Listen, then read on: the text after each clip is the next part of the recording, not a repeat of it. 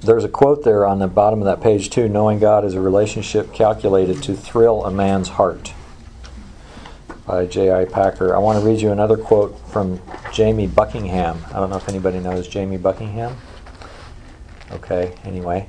Um, he wrote a book called The Last Word, and in there he said, Having tasted from the sweet spring of intimacy with God, we will never again be satisfied with lapping from earth's polluted puddles.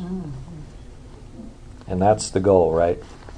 It's to stop drinking from the polluted puddles that most people gather around here and start drinking from the sweet spring of intimacy with God. There's uh, something I like about a quote from C.S. Lewis that he wrote in. Uh, forget what book. I'd have to look up the footnote here. Oh, the weight of the a sermon that C.S. Lewis gave called "The Weight of Glory," and I think that's also been put into a book. So if you wanted to look it up, if there lurks in most modern minds the notion that to desire our own good and earnestly to hope for the enjoyment of it is a bad thing, I submit that this notion has crept in from Kant and the Stoics and is no part of the Christian faith. Did you hear that? He's saying if there lurks in minds the notion that to desire our own good and earnestly hope for the enjoyment of it is a bad thing, that's not from Christianity. Indeed, if we consider the unblushing promises of reward and the staggering nature of the rewards promised in the Gospels, it would seem that our Lord finds our desires not too strong but too weak. We are half hearted creatures fooling about with drink and sex and ambition when infinite joy is offered us. Like an ignorant child who wants to go on making mud pies in a slum because he cannot imagine what is meant by the offer of a holiday at the sea. We are too easily pleased. C.S. Lewis. And if you know Lewis, I mean, he's a great thinker, right? He's basically saying that if we will pursue this walk with Jesus, this life in the Spirit, we will gain far more satisfaction and joy in our lives than whatever the world, you know, can try to offer us, right? And that's just another tactic that the devil has, is he tries to get us sidetracked with immediate pleasures that give a, a quick, you know, sense of joy or satisfaction or whatever, but aren't lasting. But with this, with intimacy with God, we have an, an eternal, and not just down the road someday in heaven, but beginning now, an eternal pleasure of knowing Him and walking in His presence in communal relationship with Him. And that is what we're built for. That's what we're made for. Because remember, how are we made? We're made as spirit beings, right? We're made in the image of God. And so we're just we're spiritual beings having a physical experience right now. But that's we're not we're not you know physical beings that are searching for some spiritual experience. Okay. Let's uh, let's take a look at meditation. And is that that's your next page, right? Um, Piper also he quoted Lewis in this book, Desiring God, but he also says in this book, Desiring God, he's got the quote I've got at the top of the page the chief end of man is to glorify God by enjoying Him forever. If you know anything about Christian history, that phrase probably sounds familiar, right? It comes from the Westminster Shorter Catechism, which is an ancient document that was written to try to define Christianity. It's an excellent document. And it said, The chief end of man is to glorify God and enjoy Him forever, which is a pretty good summary of the meaning of life, right? The chief end of man is to glorify God and enjoy Him forever. Piper makes a tiny little change. He says, I think it's better said, the chief end of man is to glorify God by enjoying Him forever. That that is how we glorify God, is to enjoy Him, to be in this relationship with Him that brings satisfaction and, and restores that relationship that He wants to have with us. And that's how we glorify God. is we enjoy His presence. So the devotional life begins with and is sustained through meditation. It's the foundational discipline of a devoted disciple. Now remember, this is just one of the disciplines, right? So I'm not saying that there's no other just as important disciplines of the Christian life. But, but I'm focusing in this teaching on meditation, which, which is one of the least understood of the disciplines. But there are many disciplines.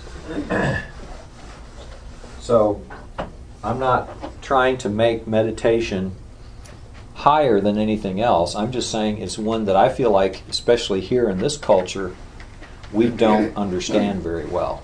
And I'd like to see it utilized more and understood better and, and done the way Scripture um, intends for it to be done.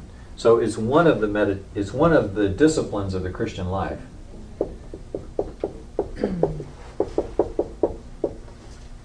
You know, and I also have in here um, prayer,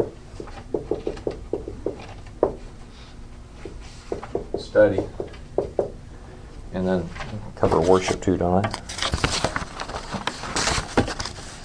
Yeah. Actually, worship was first. So worship, prayer, study. I'm lumping all of these into what I would say is the devotional life. So these are four, four Christian disciplines that are important to, to maintaining a devotional life, but they're not the only spiritual disciplines. There's others. Fasting, right, is one. Um, giving. So, uh, but we're looking at the ones that involve more this daily communing, relational kind of aspect of our walk with God. Um, so let's talk about meditation because I think, as I say in here, there's a lot of misunderstanding of this term today, and there's been a lot of influence from Eastern and New Age religions and popular culture which has gotten it off track. But we have to understand that that God's Word clearly teaches that meditation is a part of our Christian life. Actually, it's med- meditation is mentioned 58 times in the Old Testament. So it's clearly something that's taught in Scripture, and I've listed the passages here. We won't look them up, but you can see how meditation is is used even starting in Genesis. You know, Isaac went out to meditate in the field toward evening in Joshua, the verse we're pretty familiar with this book of the law shall not depart from your mouth, but you shall meditate on it day and night. So it doesn't say you're supposed to study it or memorize it or just read it. It says you're supposed to meditate on it. Psalm chapter 1, another one we're familiar with. And in his law he meditates day and night. This is what the man of God does, right? in his law, he meditates day and night. Imagine if all you had was the Old Testament law to meditate on. all those passages, you know, in Deuteronomy, in Leviticus, meditating away on them. Isn't that exciting? Well, hey, the psalmist, that's what he had. And he's pretty excited about meditating on the, on the Word of God. Psalm 63 I meditate on you in the night watches. So, again, we kind of see uh, how meditation has to do with the environment in a sense that, that meditation you can't it's hard to meditate when there's distractions right? Lots of other things going on. Psalm 77 i will meditate on all your work and muse on your deeds. So here we see meditation isn't just on the scriptures, right? We're meditating on the deeds and works of God. Have you tried that? How about what He did in your life last week? How about, let's take your example of how God spoke to you and you went to that person, that gal, and, and encouraged her, and maybe God used you to save her life. Have you meditated on that? You know, that's an act of God, a deed of God, a, a great thing. It would be good for you to spend some time just reflecting on that whole thing and gleaning from it the things that maybe the Lord wants to bring out from that whole deal. How much He loved that girl to do this, you know? And why did he pick you, you know? And all, I mean, there's lots that you could meditate on. Um, Philippians 4, let your mind dwell on these things. If you're thinking that meditation is only an Old Testament thing, there are New Testament passages that, that encourage us clearly to meditate. Uh, let's take an, one more there you can jot in there Psalm chapter 4. Psalms are great for this, by the way. David was just, and the other psalmists were just filled their psalms with these admonitions and actual meditations. Uh, Psalm chapter 4, verses 3 and 4 says, But know that the Lord has set apart the godly man for himself. The Lord hears when I call to him. Tremble and do not sin. Meditate in your heart upon your bed and be still. Oh man, there's great instructions right there about how to meditate right? You can do it in your bed. you know, but you got to be still. And it comes along with trembling and not sinning. Especially for guys, this is a great admonition, right? You know, when you're alone, tremble, don't sin. You know, meditate in your heart upon your bed. So there's uh, there's a lot in Scripture on meditation. We just somehow, uh, for the most part, many of us have kind of glossed over it. And unfortunately, I think you know the enemy has taken the high ground with a lot of believers, and, and caused them to, to somehow think that that this this particular discipline isn't isn't really valid anymore, or doesn't apply to them somehow, or I don't know. It's it's too risky. Uh, but it's there for us. So, what is meditation? Let's start with that. Here's how J.I. Packer defines it in his book, Knowing God. Meditation is the activity of calling to mind and thinking over and dwelling on and applying to oneself the various things that one knows about the works and ways and purposes and promises of God. It is an activity of holy thought, consciously performed in the presence of God, as a means of communion with God. Its purpose is to clear one's mental and spiritual vision of God, and to let His truth make its full and proper impact on one's mind and heart. Wow, uh, isn't that great? I mean, that captures it, I think. It's, it's a purposeful discipline of our mind to focus on God. And not only to just think about Him, but think about what He's doing in us, what He's teaching us. Remember that, that thing, revelation, right? What is He revealing to us? I wrote my definition under there to try to make one that wasn't quite so long. Meditation is the private love language between us and the great lover of our soul. It's, it's that spirit to spirit communication that we have with God. Now, distinctive between meditation and prayer. So, I mean, what's the difference, right? Doesn't prayer fit this definition? Well, kind of. Prayer, I to me, prayer is us speaking to God and meditation is God speaking back to us. So in prayer, we are doing the talking. we're telling Him, which is what we're supposed to do, right? I mean, Jesus taught us to pray. There's prayer all through Scripture. This is the way that we open up to God, right? We let ourselves be known by Him. We speak to Him. But meditation is a little different. Now, in times of meditation, there could be prayer where you're speaking to God. But for the most part, when you're engaging in a time that's dedicated to meditation, you want to be quiet and let God speak to you.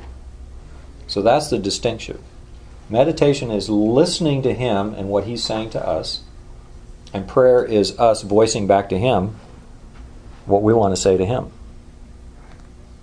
So there's some differences. You know, this has gotten muddied because of, of the whole popularity of, of meditation from an Eastern, you know, um, New Age or Buddhist and other Eastern religion concepts of meditation. So let me just clarify some differences. Let's say, how shall I word it? Let me just, um, I'll just say Eastern slash New Age.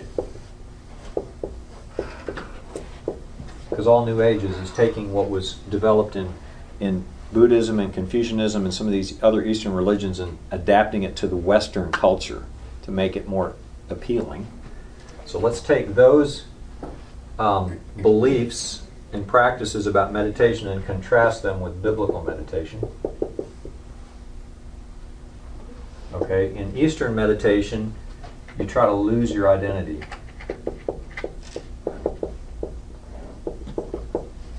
Right? Uh, you're you're trying to sort of forget about who you are as an individual. That's not important anymore. The goal is to kind of shed that individualistic aspect. Okay? Well, the biblical aspect of, of meditation is that we see our identity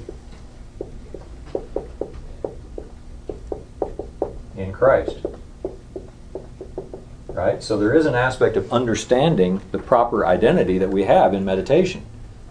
We don't want to be focused on ourselves in meditation. So there is a sense that we move away from a selfish, self focused, self centered thought process in meditation. But we don't try to lose our identity. We try to gain an understanding of our real identity, which is who we are in Christ. We are a new creation we are being transformed into the image of Christ. We're ex- exercising the new man in us, right? So we in meditation, that is what needs to dominate our understanding of who we are. Um, in Eastern meditation, you want to try to merge with the cosmos, or, or the all, or the cosmic being.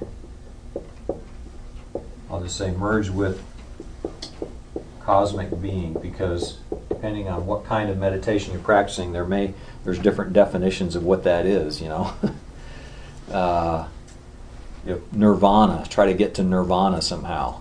Well, in biblical meditation, um, we're not we're not trying to merge with the cosmic being. We want to we want to how, how can I try to word this right? Uh, we want to know God as separate from ourselves.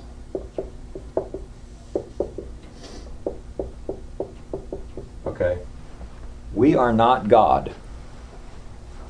And a lot of times, the mistake that people make when they get into this attraction to meditation and they start following the New Age teaching on it, it leads to at the end of the path, usually not at the beginning, but at the end of the path, it leads to you are God.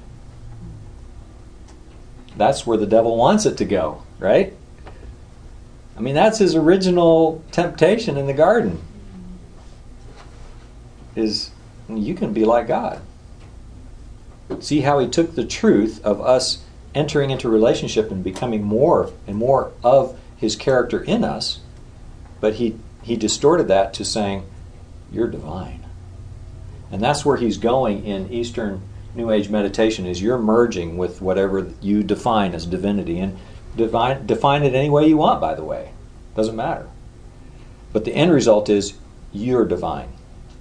Whereas biblically, obviously, we know we, we in meditation we're coming closer to the divine, but that's separate from us. okay? Uh, so we're going to talk about that a little bit more in a minute here. And then Eastern, we also they also want you to empty and detach.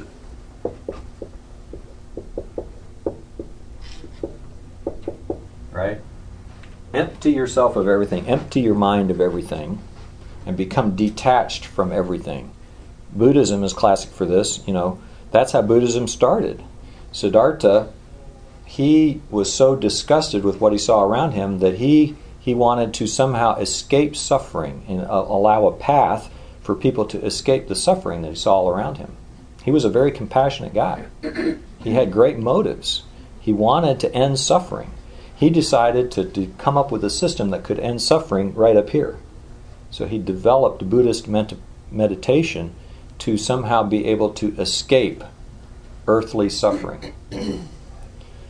well, in biblical meditation, we there is a sense of emptying, but it's empty to fill, right? And detach to attach. So we, we do empty our minds of distractions, but the whole point of emptying your mind is not to leave it empty, which is what you're trying to do here. The goal is to have an empty mind.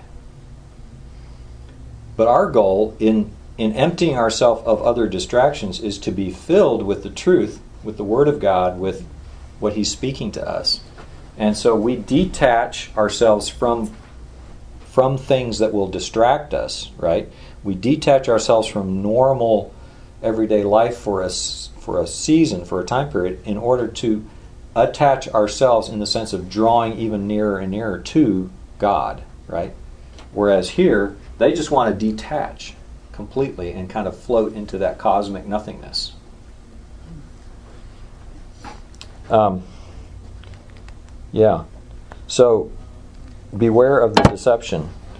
I had a I, I, maybe none of you have any background in in or or I don't know maybe you have friends that have done some of this, but it can be very powerful and it's attractive to folks, you know, to this sort of spiritual uh, life.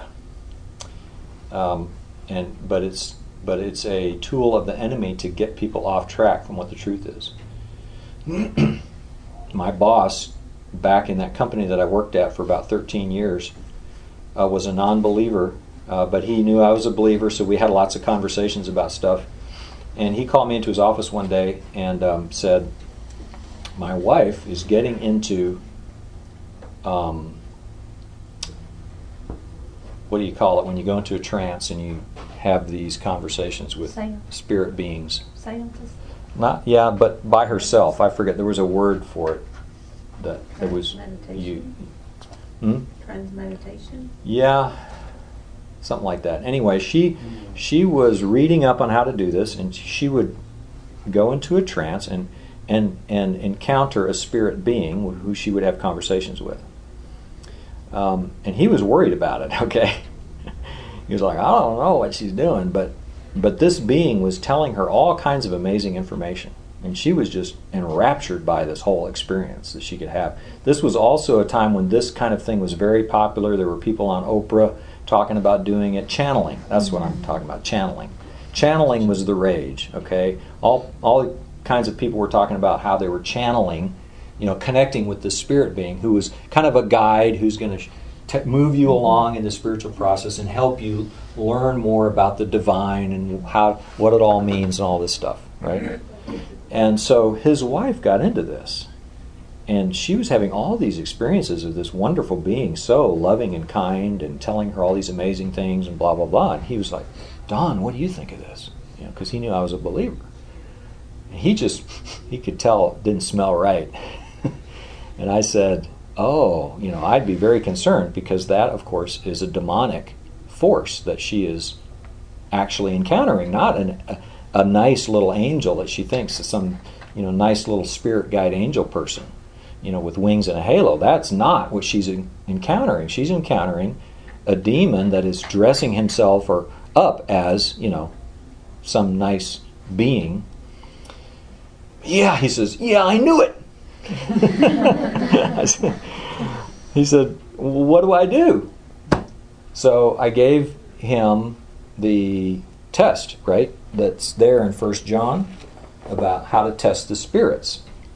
You test a spirit by asking the spirit to acknowledge Jesus as the Son of God, as God. Basically, Jesus is divine. And so I read the passage to him and said, just tell her. I mean, this this works whether you're a believer or not. I mean, that spirit, you know, if it's going to answer the question, this is going to be the test. So I said, just have her when she's in one of her, you know, trances, tell her uh, to ask this question: Is Jesus God? And he said, I'll do it because uh, I want to find out if what she's doing is good or not. So a few days later, he called me in his office and he said, Well, she did that. And here's what happened. She said that as soon as she she was in this conversation with this her her spirit guide, everything was nice and lovely. He's very kind and gentle and and he's she thinks such a good being. And so she said, you know, um, well, what do you think about Jesus? Is Jesus God? And she she told her husband that as soon as she said that, this being turned dark and got angry. And just the whole atmosphere of her encounter with this being changed immediately.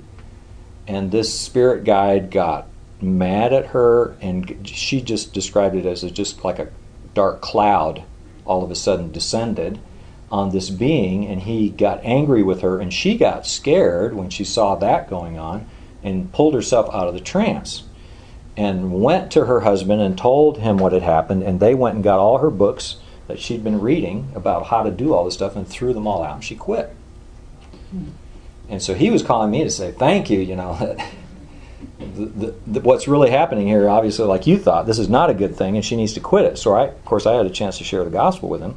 He he's ne- he never accepted the Lord, but maybe he has by now. I don't know. I don't. I've lost track of him. But anyway, it was an opportunity, right, for them, that couple, to be encountered with the truth, with the, with the revelation, and hopefully they'll they you know they didn't at that moment give the right response, but at least she got rid of the stuff that she was in bondage to and, and could have really gotten worse and worse. So these these things we need to be careful that you know there, there's more and more people who are drawn to wanting some kind of a spiritual experience. And so the enemy is going to offer these substitutes and we need to be careful especially as we talk about meditation that we're that we're able to clearly lead people and lead ourselves into what is proper meditation. The enemy's looking for ways to get in there and, and mess it up. Now, many people uh, mix uh, exercise with uh, meditation, like yoga, right? Yeah. They think it's uh, this is yeah. right. It's right, harmless. Yeah. it's not harmless. It, when when they're now exercising is not a bad thing. Okay, I don't have a problem with exercise, physical exercise, and I and there's lots of good things to be said about being calm. You know, we're going to talk about these practices. A lot of the things that we're going to do is exactly what other people do in these in, in these deceptive kinds of meditation. They follow the same kinds of practices, but that's because the enemy has taken a good thing and has made it look appealing, and then added his twist of deception to it, which is the end result is you are divine. That's where that's all leading. That's where they're going with it. So beware of the deception. Somebody, uh, Cassie, would you look up 2 Corinthians 11.3?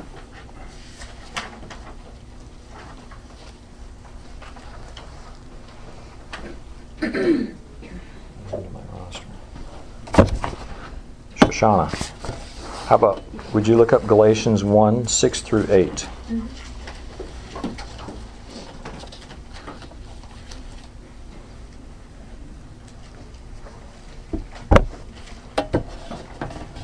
Okay, yeah, go ahead and read that.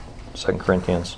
But I am afraid that just as Eve was deceived by the serpent's cunning, your minds will somehow be led astray from your sincere and pure devotion to Christ.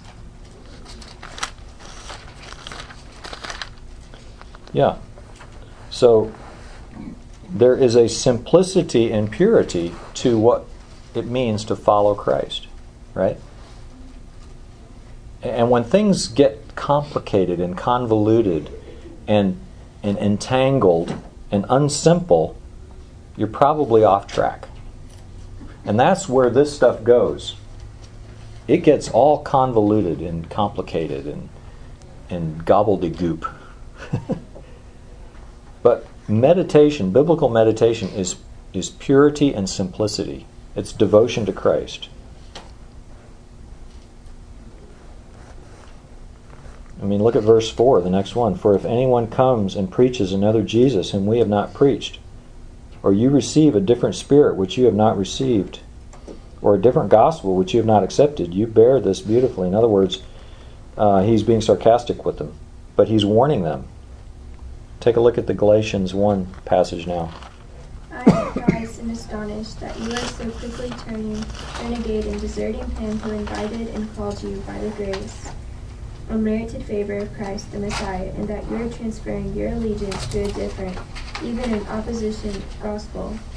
Now that there is, or could be, any other genuine gospel, but there are obviously some who are troubling and disturbing and bewildering you with a different kind of teaching which they offer as a gospel, and want to pervert and distort the gospel of Christ into something which it is absolutely not. But even if we or an angel from heaven could preach to you a gospel contrary to and different from that which we preach to you, let him be accursed. Yeah, pretty strong words, right? For listening to an angel, right? And uh, somebody claiming to be a messenger from heaven. I mean, we've had that happen, haven't we? That's how Mormonism got started. That's how Islam got started was Muhammad listening to this angel telling him this revelation. Um, these days, it's more more like people like uh, Neale Don- Neale Donald Walsch. Have you ever heard of him? Conversations with God. You heard that book? Has anybody has anybody read that book? Okay, I've read it. He was popular 10 to 15 years ago, more so even now than today, but he's got a lot of followers even today. Sorry, I should have had this pulled up. Um, Neale Donald Walsch. He he's he was on Oprah, you know, and so he's got the message that Oprah loves. You know, it's like we're all gonna get there. You know, we just all need to love each other. It's all niceness and and joy and peace and tolerance and uh, and it's, it's deception. Uh, but he wrote a book called Conversations with God, and now he's written eight more, and they uh, recount um, his conversations with God. Exactly what we're talking about. He had a conversational relationship with God, and then he just wrote down what God told him. And I read his book because I wanted to read what everybody was talking about. Uh, here's his website, okay? cwg.org. Because, and I'm not, obviously, I want, we need to be wise about what we read and what we look at. I want you to understand that what you're looking at is deception. You need to recognize deception when you see it. It doesn't sound like deception when you first read it, it sounds wonderful. Peace and harmony. Let's all get along. Let's be loving and kind. So we have to realize that you know, the enemy is going to use things that appear to be coming from an angel of light. Um, he has. I sent my book to my daughter. That's why I don't have the book to show you. Because she's got a guy, a, a, gal that she's befriending in Tulsa who's big into this movement, this conversations with God thing. And um, Josephine is going to be taking my notes from this book to try to tried to encourage her that this is that this is um, false. Here we go. I just want to read you one section that he, he writes. Okay, this is the guy here. See, doesn't he look like just the, the kind, gentle sort, you know? And this these books start out with here's what happened. He he was discouraged with life. He was having a hard time. He'd been through a divorce. He, his jobs weren't working out. He'd been homeless for a while he was like kind of at the low low. He gets up in the middle of the night, he goes out in the living room, and he just cries out to God. He was raised as kind of a nominal Catholic. He cries out to God. He says, God, why isn't life working? And then he hears a voice saying, giving him an answer. It's like, uh, but Donald, it can work, and I love you. He's like, so he gets out a pad of paper and he starts writing down what he's hearing. And he asks a question, and this voice that he describes initially as almost inaudible, but he says now just speaks to him in his mind, starts telling him the answers to his questions, and he writes down the answers. And eventually, it's this book. And what this book is, is all these conversations that he has over a period of several months with God at night sitting out in the dining room table asking God questions, and God answers all of his questions. And the first half of the book, I read through it, and I'm like, I find hardly anything I disagree with in here. But every now and then, he says something that isn't right. And then finally, that there's more and more stuff that isn't right. And then, at the, towards the end of the book, God is telling him that really he just needs to connect with his inner divinity and realize that he is the answer to his questions. He needs to find the answers within himself. Well, I mean that's appealing to people. And and so what's you know what this guy believes is God speaking to him is a demonic spirit posing as an angel of light or in this case as God. Of course, ultimately, you get into the rest of the books, God is not even God anymore. There is no God. We are God. It's this whole cosmic, we are all divine. Why are you looking out to, to some God somewhere? You are the answer. I'll just read you one. On his website, he has a statement, you know, kind of explaining his understanding of things. It's very convoluted, but he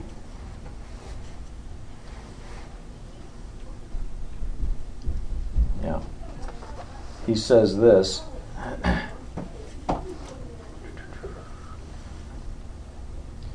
Uh, I mean, okay. For example, here's one. Here's the paragraph just before he gives the lie. We imagine in relationship that the other person has what we do not have, therefore, that they can supply it to us. That is a great illusion. This is a great mistake. This is the great misunderstanding. This is the reason why so many relationships fail. We imagine that the other is going to supply us with forgiveness, compassion, tolerance, mercy, peace, acceptance, and love. These are the things that he says everybody, we all need to strive for. He repeats them over and over forgiveness, compassion, tolerance, mercy, peace, acceptance, and love. Can any of us have a, any of us have a problem with that? That sounds wonderful, doesn't it? Don't we all agree those are good things?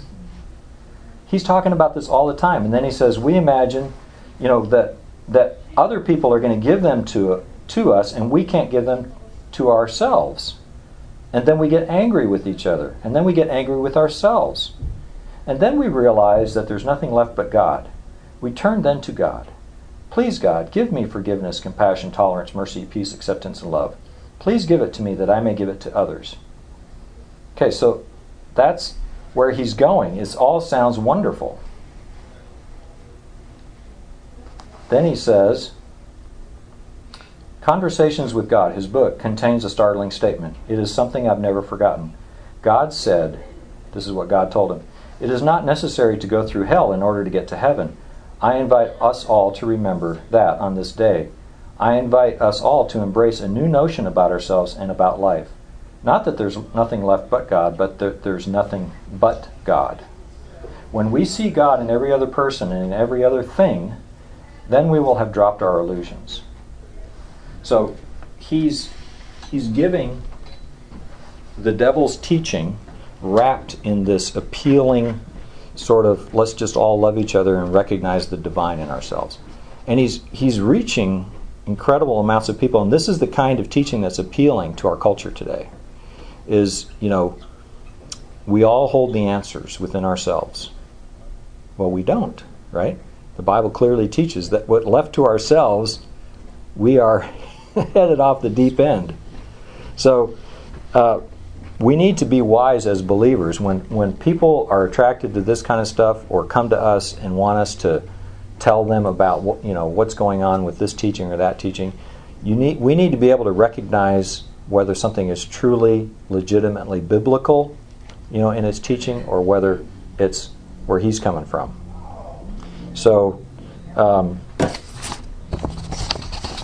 he, he's uh, he's still very very popular, and if you have friends that are caught up in that, and, and not just him, of course, he's the he's the more American society, American cultural representation of Eastern New Age sort of you know religious mysticism that's appealing more to to this culture. Um, but meditation, because of just the very nature of the fact that we are practicing a cleansing of our minds and an ent- engaging into a communion with God, there is a possibility for deception. And that's why i am taking the time that I am talking about the deception. I'm not giving these guys any glory or credit, right, by talking, by pointing to their website or his books or anything. I'm trying to make sure we understand the deception so that we recognize it when we see it. All right, well, let's talk about what are what is the biblical way to do meditation. Any any questions or thoughts before we get into that? It's Matthew 24, verse 4. And Jesus answered them, See that the one leads you astray. It's right. Mm-hmm. It's Matthew 24, Jesus said about that.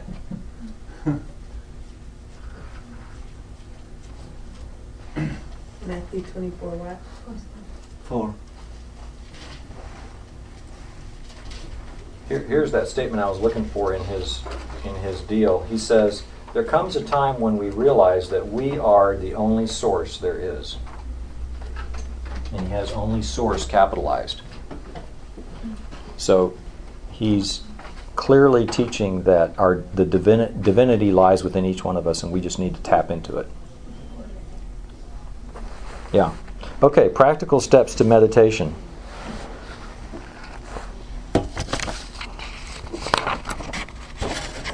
And let me just, first of all, start off. I, I, have my step one there. I think it says first pray for the desire and grace to meditate. Let me start off even before that. Before you pray, let me ask you this question Do you believe that you can meditate in communion with God? Do you believe it? Do you believe that you can connect with the God of the universe? Um, somebody uh, who hasn't read recently, Donna, you want to look up Hebrews chapter 10? Hebrews chapter 10, verses 19 through 22.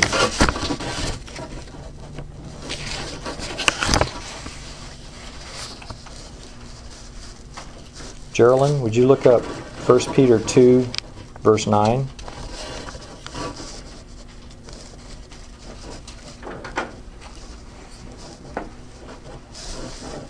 And Julie, how about um, Revelation 1, verse 6?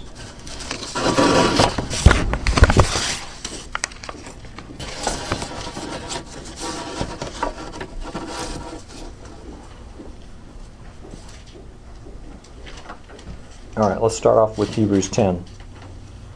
Therefore, brethren, since we have confidence to enter the holy place by the blood of Jesus, by a new and living way which he inaugurated, Inaugurated, uh huh. for us through the veil that is his flesh. And since we have a great priest over the house of God, let us draw near with a sincere heart in full assurance of faith, having our hearts sprinkled clean from an evil conscience and our bodies washed with pure water. Yeah. We're being invited to draw into the holy place, the presence of God. Okay? I mean, I know this is stuff you learned in Sunday school, but what I'm asking you is do you believe that? Do you really, really, in your heart of hearts, believe that we are being invited by God to come into His presence? All right? 1 Peter 2 9. Um, but you are not like that, for you are chosen people. You are royal priests, a holy nation, God's very own possession. As a result, you can show others the goodness of God, for He called you out of the darkness into His wonderful light. Yeah. So we are a royal priesthood. Okay, what was the job of the priest? Right? The job of the priest was to be the one who entered the Holy of Holies, entered into the presence of God, and mediated for the people, right? He was the go between in those days when there needed to be a priesthood. Now things have changed, right? With the new covenant, things have changed. There's not just an Aaron as a priest for the people. What's the deal? We are, every one of us, priests. Every one of us. It's not Gary or me or some guy with a title that preaches on Sunday. It's all of us are, are a priest. That means every one of us are invited into the Holy of Holies.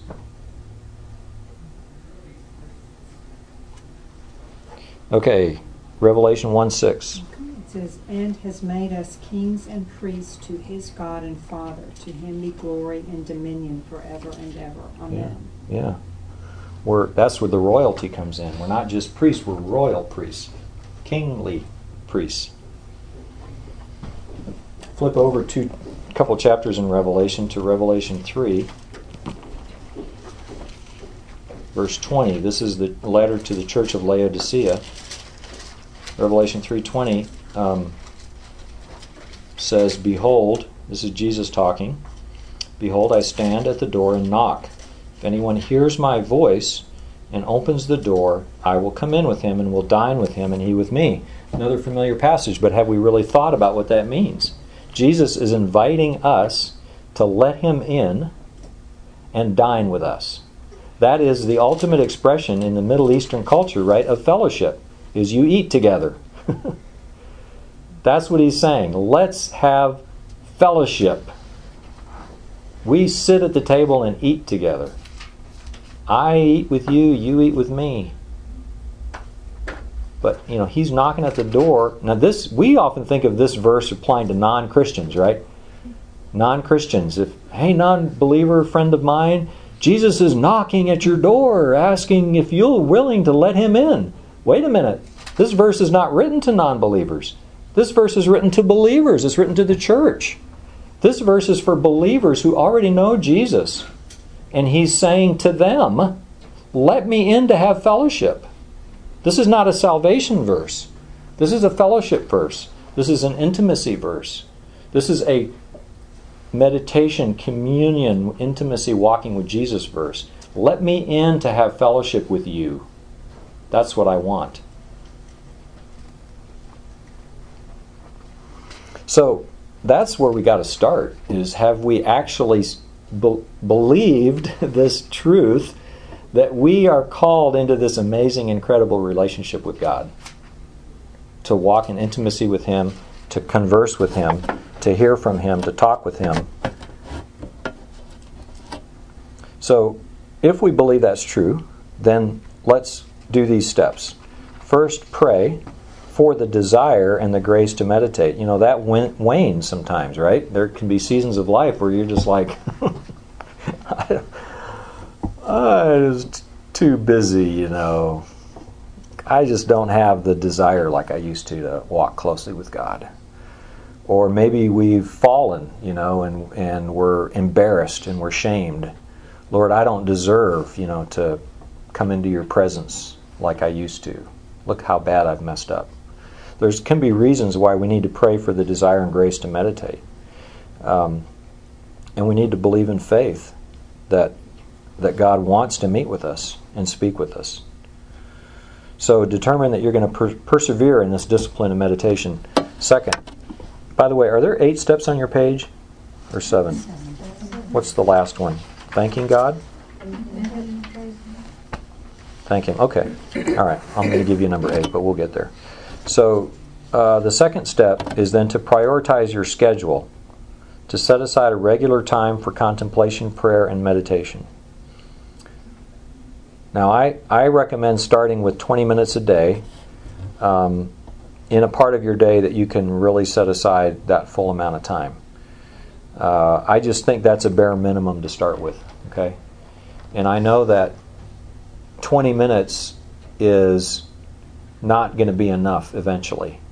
But give yourself something that you can manage. And if you're already well along the journey of this, you know, you might be chuckling inside at 20 minutes, going, you know, I can't, you know, I can't really focus on the Lord and meet with Him in in less than an hour. It take, you know, I spend an hour. That's great. I mean, that time is going to increase.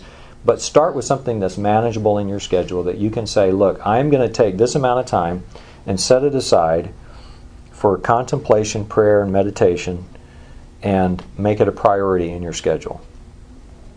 Third, find the right setting.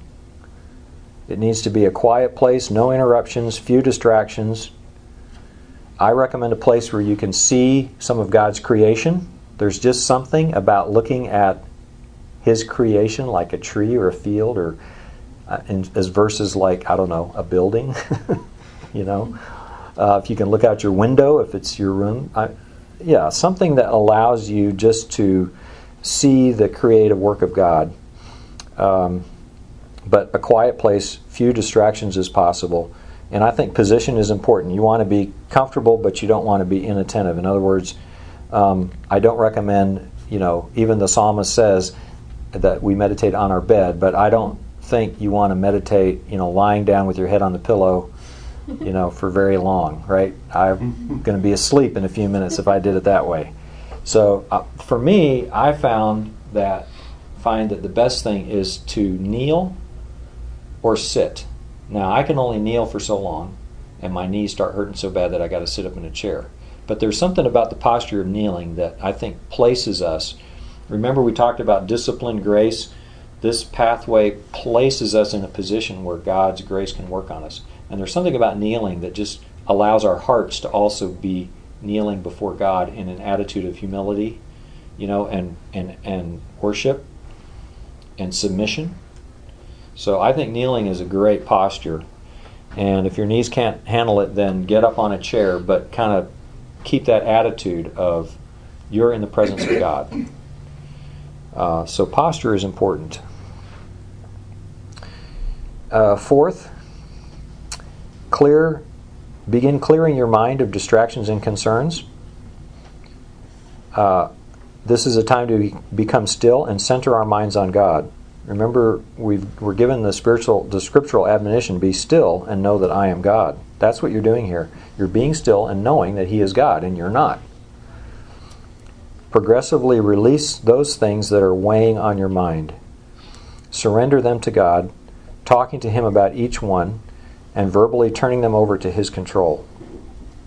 Take your time, don't rush. Ask Him to show you other things that you're holding on to that need to be released. And I would add in here, I'm not sure if it's in your notes, repent if necessary. This is the point in this process in which you're going to need to repent of any thing that comes to your mind that is prompted by the Holy Spirit, or maybe you just know you have not confessed. Because we got to clear out any obstacles, right? And unconfessed sin is an obstacle in our relationship with God. So still your mind, clear your mind, repent. Now, this is sometimes the hardest step in the process, okay? Because we are easily distracted. And um, this takes discipline. So, again, I say start small, start with a period of time that you can do this successfully, and then let it grow. Don't get discouraged and beat yourself up if you can't do this step for 15 or 20 minutes, you know, all at once. It's going to take some self discipline for you to be able to, to clear your mind of distractions and focus your thoughts on God for a, a extended length of time. Um, one of the things that, that helps in this process is um, when a distraction comes to your mind, thank the Lord for allowing you to recognize the distraction and turn that distraction into a prayer of release to God. For example, you're you're going to meditate, you know, and ha- have time with the Lord this morning, and and you're just getting started, and the meeting that you're going to have later in the day with somebody. you know, it's like, oh, what am I going to say to them? Or oh, I know they're going to say this, and oh, and then, and then oh, what is it? I'm was I supposed to have read something before that meeting? Oh, I they're not going to like what I have to say. Um, what should I wear for that meeting? Okay, you know, you know where I'm going with this. Okay, we have all been there, haven't we? We've all had these kinds of thoughts. They, you're trying to you're trying to focus on the Lord, and then all of a sudden there's that thing. It just won't let you go. So recognize this is a spiritual battle. Okay, so you need to first thank the Lord for letting you know, be aware of the distraction, and then turn it into a prayer. The enemy wants to get you off track from from communing with God, so he's going to bring as many other thoughts to your mind as possible. Plus, we're just human. There's going to be thoughts we just have on our own anyway. So, in any case, make it a prayer. If it's a if it's a distraction from the enemy, he's not going to like that, right? Because everything he throws at you to distract you gets turned into a prayer against him, right?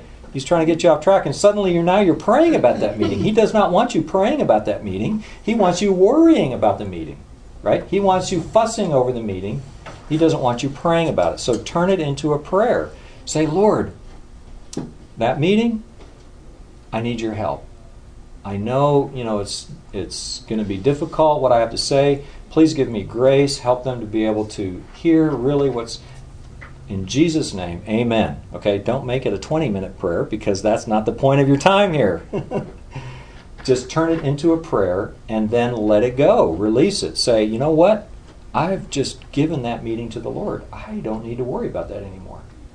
He's received my prayer, and He cares about that meeting, and He's going to help me.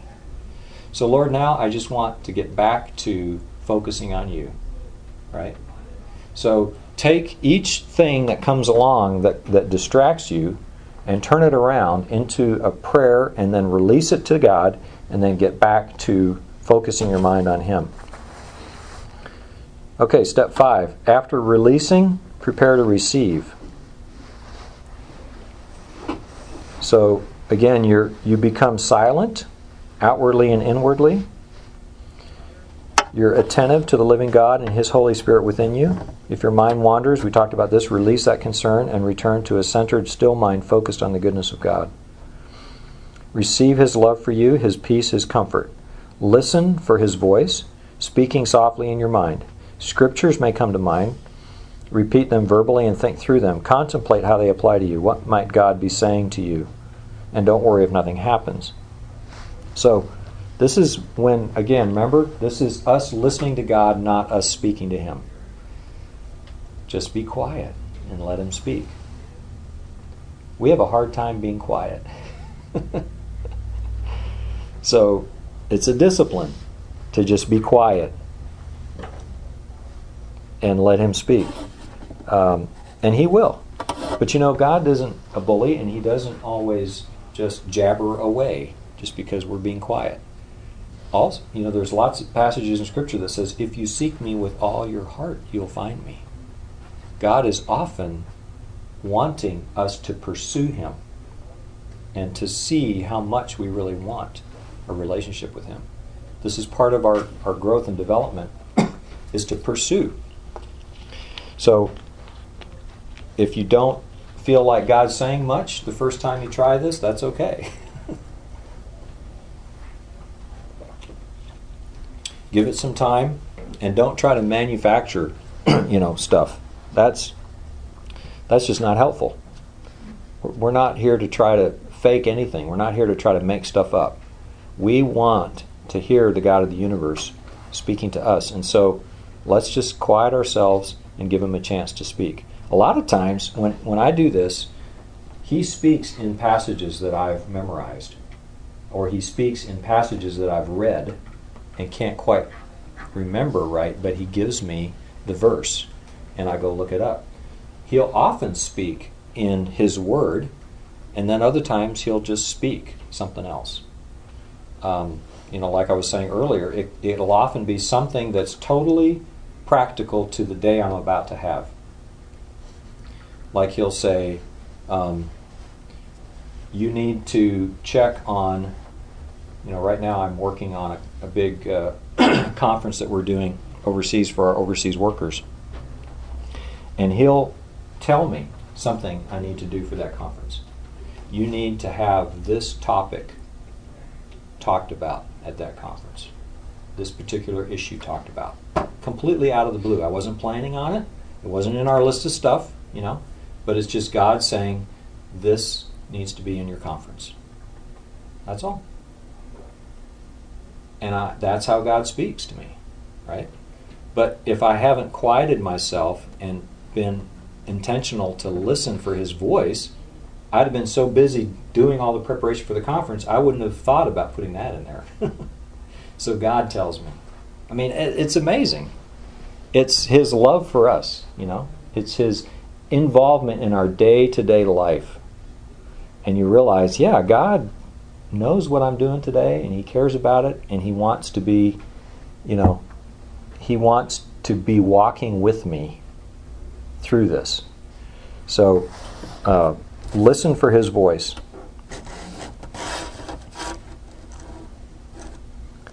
Let's read a couple passages on this one too. Psalm 62 1. You can write these references down. Psalm 62 1, Psalm 130, verses 5 and 6, and Matthew 12 19. and then the last passage, 1 Kings 19, verses 11 and onward. There's a whole passage there. So let's just look at a couple of them. Psalm 62 1.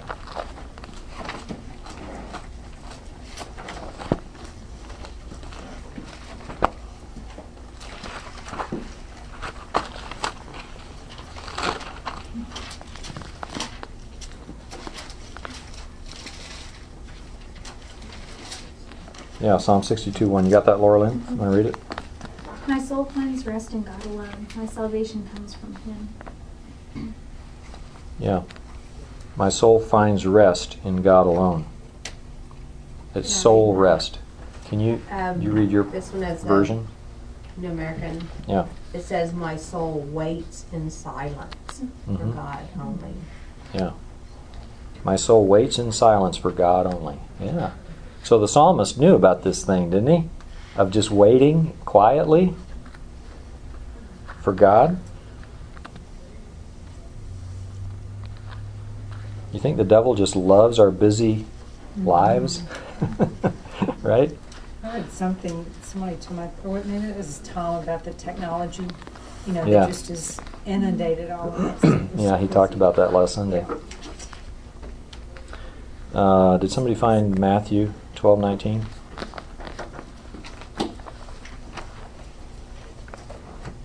I have Psalm one thirty five and six. Okay, you want to read that? My um, I wait for the Lord. My soul does wait, and in His word do I hope. My Yeah. soul waits for the Lord more than a watchman for nothing. Indeed, more than the watchman for the morning. Yeah. Mm-hmm. Who's got Matthew 12? Go ahead. He will not quarrel or cry aloud, nor will allow hear his voice in the streets. Yeah. Um, what does that? What does that have to do with it? okay, you need to know a little about the context there, right? So this is a prophecy of the Messiah. Find it here. And um, um, Jesus is is you know look up at verse 15. Jesus, aware of this, withdrew from there. Many followed him, and he healed them all, but he warned them not to make him known, in order that what was spoken through Isaiah the prophet might be fulfilled. So here's part of the prophecy He will not quarrel nor cry out, nor will anyone hear his voice in the streets. In other words, Jesus is not coming with a huge fanfare of announcement, right? And public, here I am, the Messiah.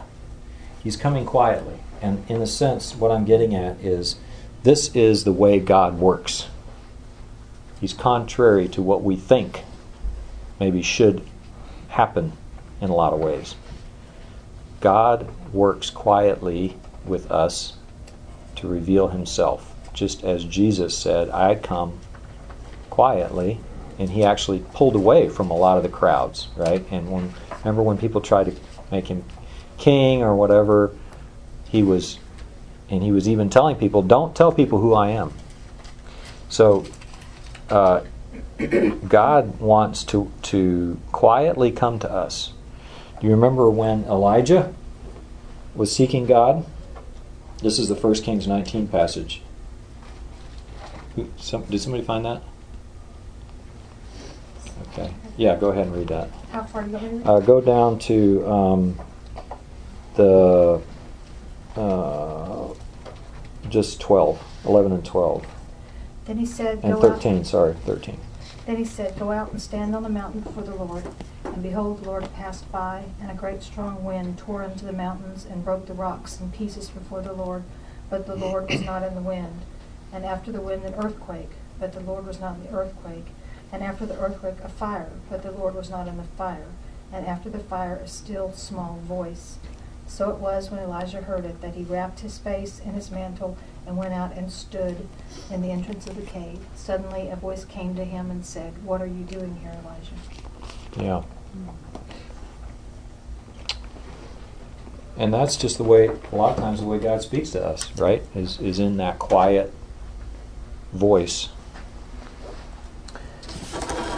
Okay. So the next the next step is six. We're going to come back after I've gone through these, and, and then if, if people have questions or you want to kind of talk, talk about how some of these things have worked for you, we'll do that. um, step six after you've practiced the above for a while, add more time to your meditation schedule and include specific meditations on certain subjects. I suggest beginning with short passages of Scripture. This is not a time to exegete, right? You're not trying to, you know, write out the, the, the, all the meanings of every word here in a sort of an exegetical study. You're, you're just simply trying to engage the passage and bring it into you.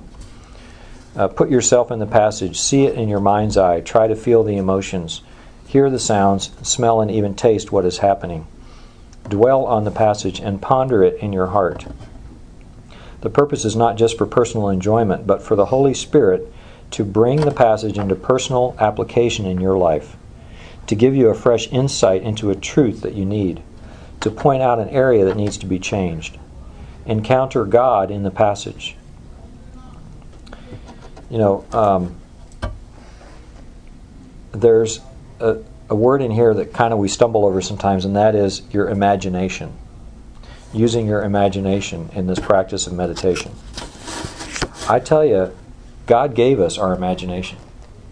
Now, our imagination can is fallen, okay, like the rest of us, right? Is subject to the fall, but it is a God-given thing that we can learn to utilize in a way that causes us to draw closer to God. There is nothing wrong with using your imagination in meditation, as long as what you're imagining are biblically accurate and, and helpful things. In other words, when I meditate, I picture one of the things I picture is the throne room of God. Well, how do I picture the throne room of God? From what I know in Scripture about what the throne room of God looks like. Okay? So I read the passages that talk about the throne room of God, and then I picture that. I mean, Jesus told, talked, and taught how? In parables mostly, right? What are parables? Stories. What is the purpose of a story? To give our imagination something to follow. To build a picture in our minds, a story is how we use our imagination. And that's how Jesus taught. He wanted his listeners to use their imagination to picture this story, and in the picturing of that story, draw a spiritual lesson. And so our imagination is a powerful, powerful tool that can be used for us in meditation. So don't be afraid of imagining, you know, when you're meditating. Make sure that what you're imagining is scriptural. So I love passages that talk about what Jesus looks like. You know, there are passages that talk about what he looks like, right? So learn them. Uh, Where's I've got a couple written down here. Where did I put them? Revelation I don't have it written down here. Uh, the passage in Revelation. Uh, give it to you exactly here.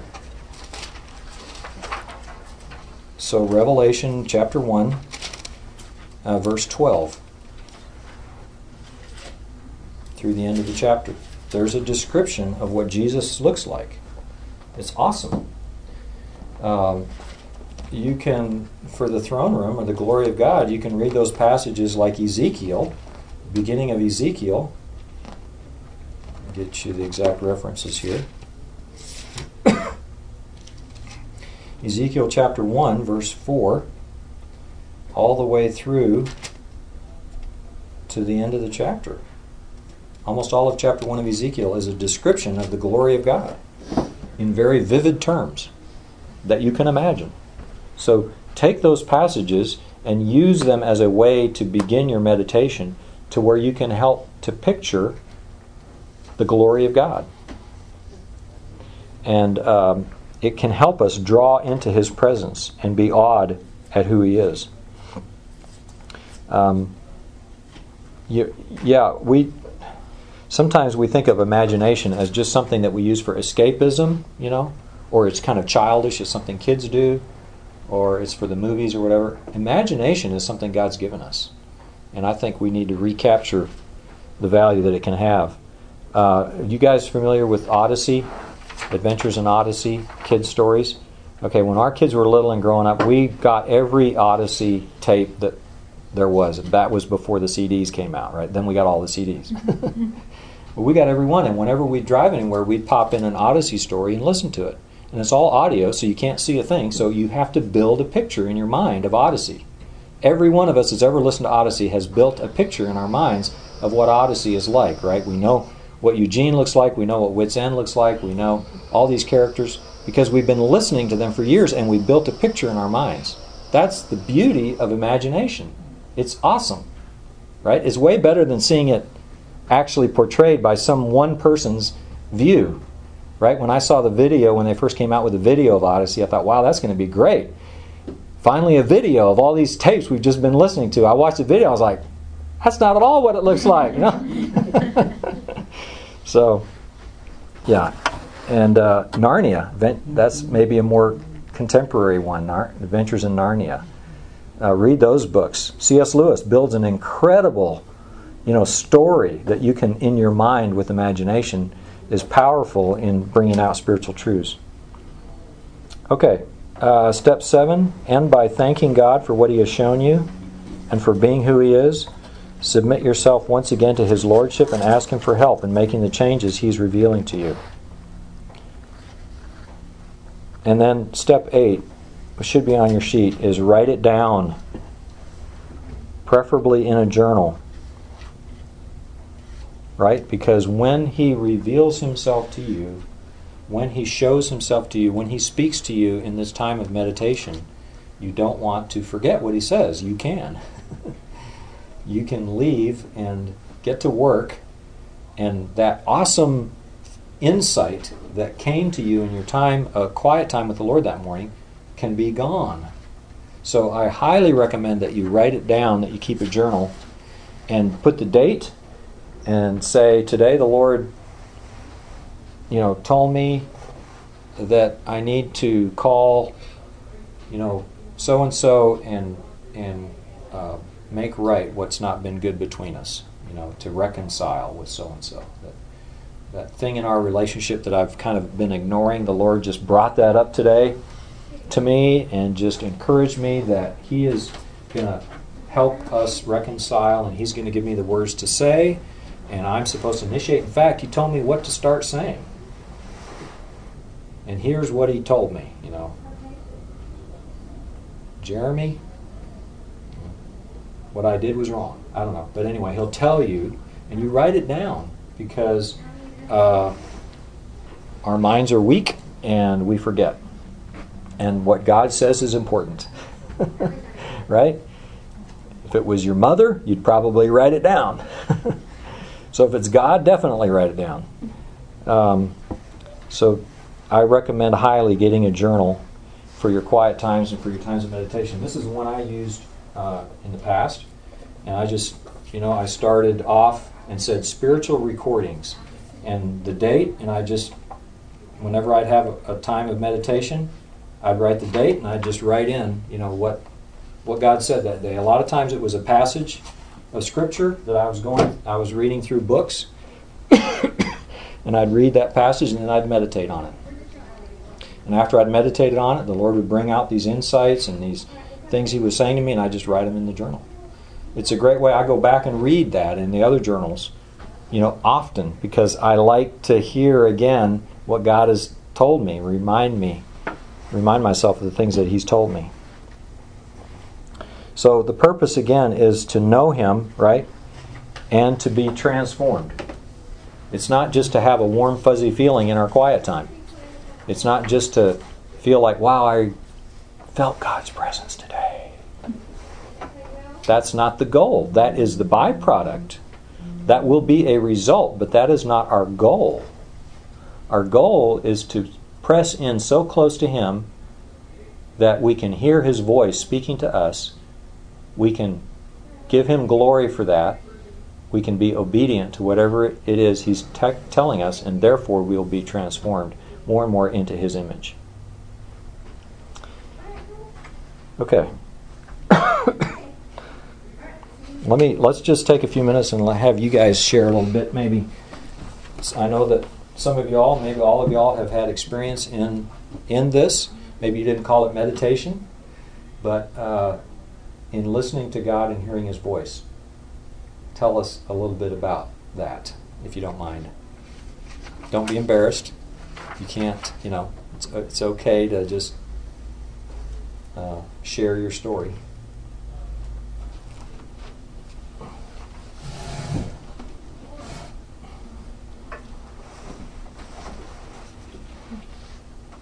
Well, this isn't really meditation, but just, well, sort of, I guess, but just the whole way that you were talking about our imaginations. I think that's one of the reasons why I love worship so much, is because I really just kind of meditate on the words when we're singing them and think in my mind and imagine, you know, what I've learned from Scripture, like coming before Him and singing to Him. And then certain songs, I have things that maybe He's done in my life, or certain amazing times that they just go with a certain song, and I just imagine that moment that He really spoke to me, and it just brings back everything that He's you know done at certain times. Right. Kind of meditation, I guess. Yeah. Yeah.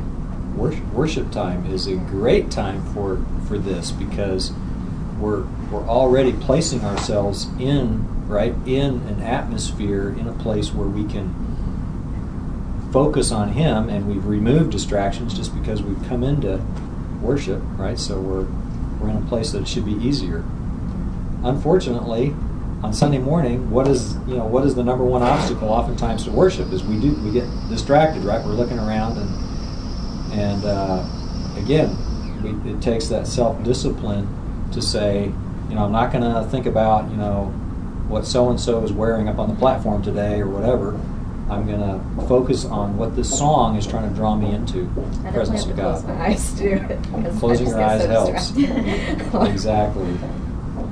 Yes, it does. And sitting up front, so you can't see all the you know all the other people behind you. Don't get distracted quite so easily. I think for me, one of the challenges, I mean, I feel encouraged after hearing your, your speaking to all of that. I feel one of the challenges is finding the time. Mm-hmm. Okay, do I get it when I first get up? Well, no, I'm not really like the part about being fully devoted. Well, no, I'm still kind of, you know, not engaged. So do I wait till I get home? Well, no, by so it's just finding that segment of time that it's most practical and then it's, it's worth God gets what you know what that whole thing is supposed to be about. It's just where, where does that fit into the to the Yeah. equation of the day? What Yeah. about some time God speak with uh, when we sleep and dream? Right. Yes, he does. Yeah. Sometimes he just has to make sure that we're not going to open our mouth. so he just goes ahead and talks to us in our God dream. speak. does. Some people are gifted, just gifted by God, with more of those kinds of dreams than other people, and I don't know how that all works. I know a guy, a good friend of mine, he God gives him a spiritual dream every night. Every night he has a dream that has a spiritual meaning. I mean, I wish I had that. I rarely have spiritual, what I would call spiritual dreams, where God speaks to me in a dream, but it has happened to me on occasion, and when it does, then I know. You know, God actually directed us to the house that we're living in right now through a dream that I had. And in my, we were looking for a house.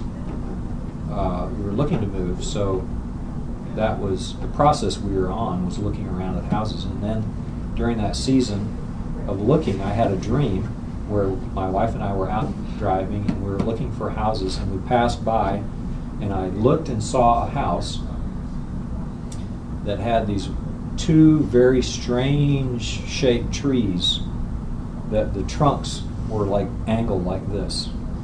And the house was set quite a ways back from the road, so I could the house was like fuzzy, you know, in dreams some things are not defined real well. So I couldn't see the house very clearly, but these trees I saw very clearly. And and I it was such a strong dream that I woke up and knew that this was the place God was showing me where we were going to live. So I told Pamela, you know, I think God showed me two trees in front of the house we're supposed to get. So from then on, of course, every house that we looked at, what did we do? We didn't really look at the house. We just looked at the trees out front. well, we didn't see anything anywheres like that. And uh, and then um, so then we give up. We gave up looking. So we just quit looking and we stayed at our house. And about a year later, a friend of mine said, um, "I want you to."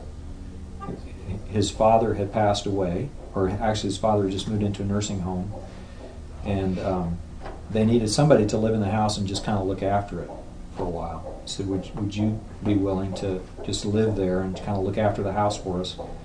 And, and um, that would be a blessing to us and take care of the place till we figure out what we're going to do. So we did, and pretty soon it um, got to where well, he passed away, so then they were like willing to sell the house. And we needed to make a decision were we just going to continue to live there rent, renting it or were we going to buy it? And they were willing to sell it to us at a, at a really good price. And all this time you would think that when i drove to that property right the first thing i'd be looking at is the yard is the trees. But i didn't. I totally forgot the dream completely.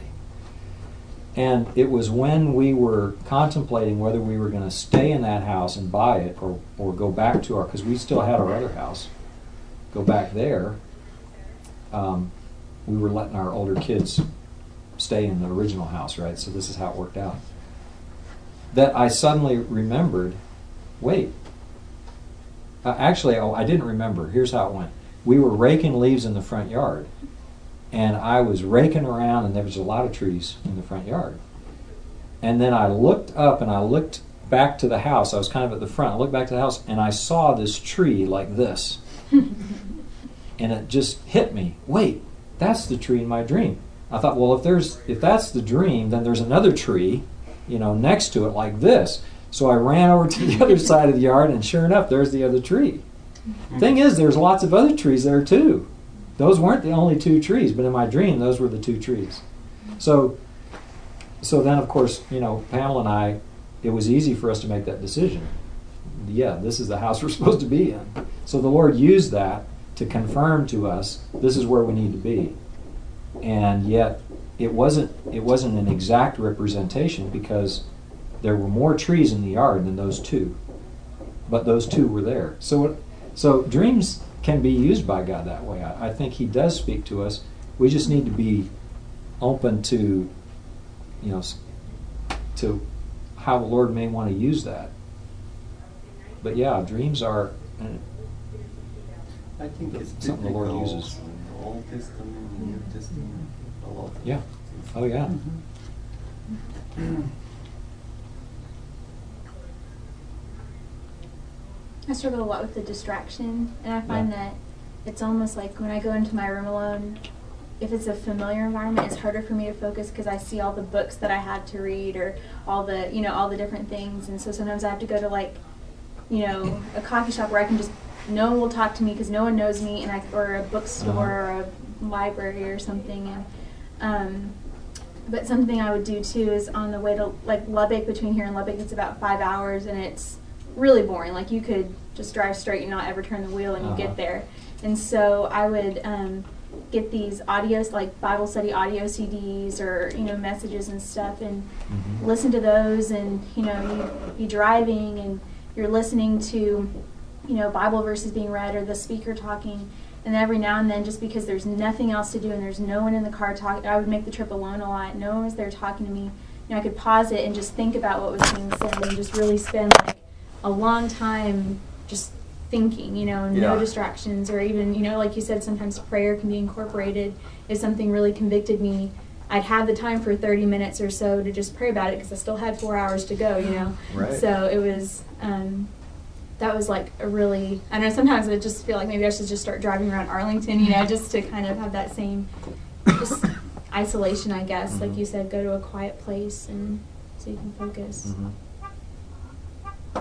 I, I think that God can use times like that, especially if it's a longer trip and you're kind of on a highway where there's not as many distractions. I, I have people sometimes ask me, well, can I have my prayer time or my quiet time with the Lord driving to work, you know, and just use that time because I've got like a 30 or 45 minute drive and I can listen and, and I'm like, well, you know, I guess you can, but to me, uh, it's not a it's not the best choice because you're just susceptible to so many things that could interrupt while you're driving, right?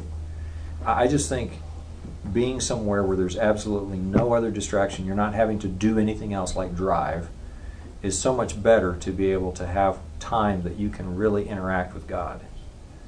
Um, so I think there's value to that, like being able to listen to passages uh, and and pray. You know, just especially on a highway where where it's not so much. But going back and forth to work, I don't recommend as as the time to have your interaction with God, unless it's oh God.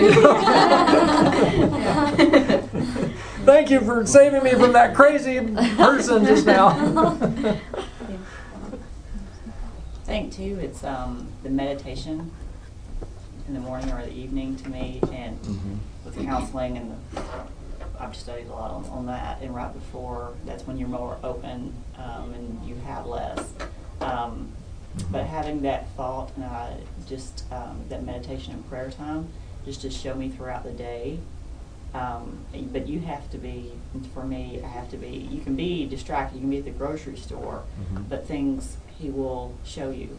But you have to be looking or just aware of presence. Yes. You have to be in the moment all the time, which is a practice in itself. Right. But that's where, to me, I've seen the most transformational kind of stuff. It's like just being open to it. But if I didn't Right. have that time that I dedicated before, you know, with him, I don't think I would Right. see those things throughout the daytime. So they all connect in Yeah. a relationship. Yeah, exactly. And the the dedicated time at the beginning of the day or at the end of the day, uh, what that, that I'm talking about here is actually training for what you're talking about. The the purpose of this discipline, you know, is this transformation, and what the transformation is is that as you live your life moment by moment, you are in the presence of God. And so when he speaks to you, you know and you hear and you obey, you respond. That's the whole point of this. Mm-hmm. It's not so that you develop a spiritual life that is my meditation time in the morning and then I live the rest of my life on my own. Mm-hmm. Okay? But I had my time with God, so I'm good. you know. That's not the point of it at all. The point of it is training so that in our daily life we're so in tune with him we're so walking in step with him we're so recognizing his voice we're so in his presence that that he can say something to us anywhere anytime and we know it we catch it because oh yeah that's the lord. Oh yeah i need to yeah okay. Sometimes it's even like you know go there right now right? Completely out of the blue go see so and so right so yeah, that's the whole point of of but we learn that by disciplining ourselves in times where we get away from everything and we just focus on our relationship with God and we build that communing aspect to our life, uh, where we do recognize His voice when He speaks. Exactly. That's that's what we're aiming for because that's where transformation occurs. Is God, and even it can, it might not even be something where He's using us to impact another life. It might be you do something and the Lord speaks a convicting word like why did you just get mad at them?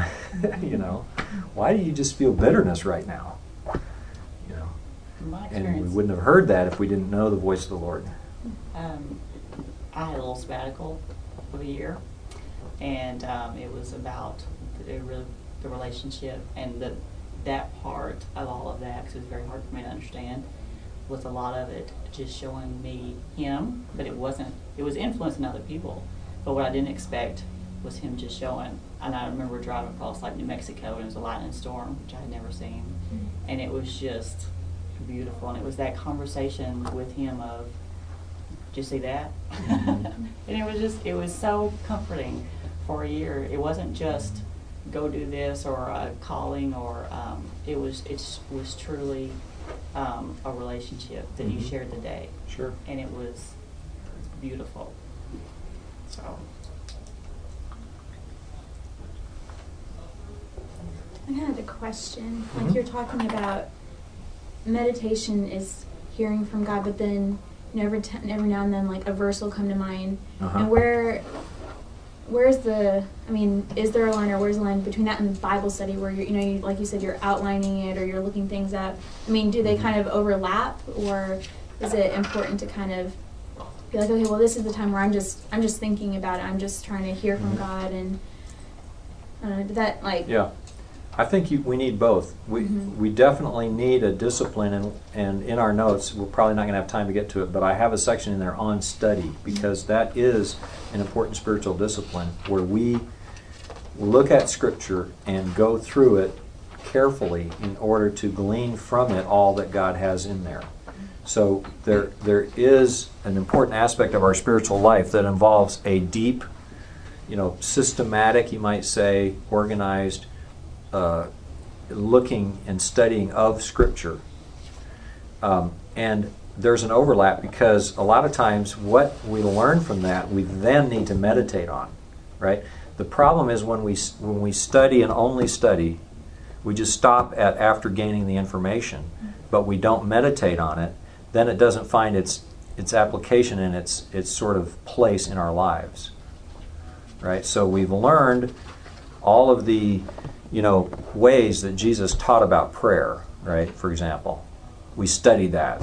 We spent two months going through this study about all the things that ways Jesus prayed and taught about prayer. And when we were done, we got a lot of good insight and information. But if we haven't applied that into our lives and really incorporated it into our being, what's the point? So meditation takes us to that next step. It allows us to move from study into deep personal transforming, you know, mm-hmm. application. So yeah, I I incorporate the two of them a lot together. Like I'll study like I was doing in the journal I was going through Matthew, the book of Matthew. I was just reading it from chapter 1 to the end and I was writing down what I learned and then the insights gave me and then I would meditate on that okay lord what does this really mean? How how can this affect and impact my life? What are you trying to say to me with this information? And then i would write down what that meditation was and that was different than necessarily just the information of the study mm-hmm. okay? So yeah i think that you, we need both. We've often been heavy on the study end of things in our christianity you know but weaker on the on the meditation part of it. You know, one thing it seems to in the in the church that at least the churches I've been in, there's not a real comfort level with quietness. There's always the organ or the piano or the singers or there's something, but and I don't feel like in my Christian life being brought up to appreciate the quietness. Uh-huh. If we're having quiet time, well, it's like you know a minute or two. You know, somebody's got to say something Yeah. or play or sing or something, and so to really appreciate and be and be trained in the value of just being quiet and being still. Yeah. even in our churches. Right. Very true.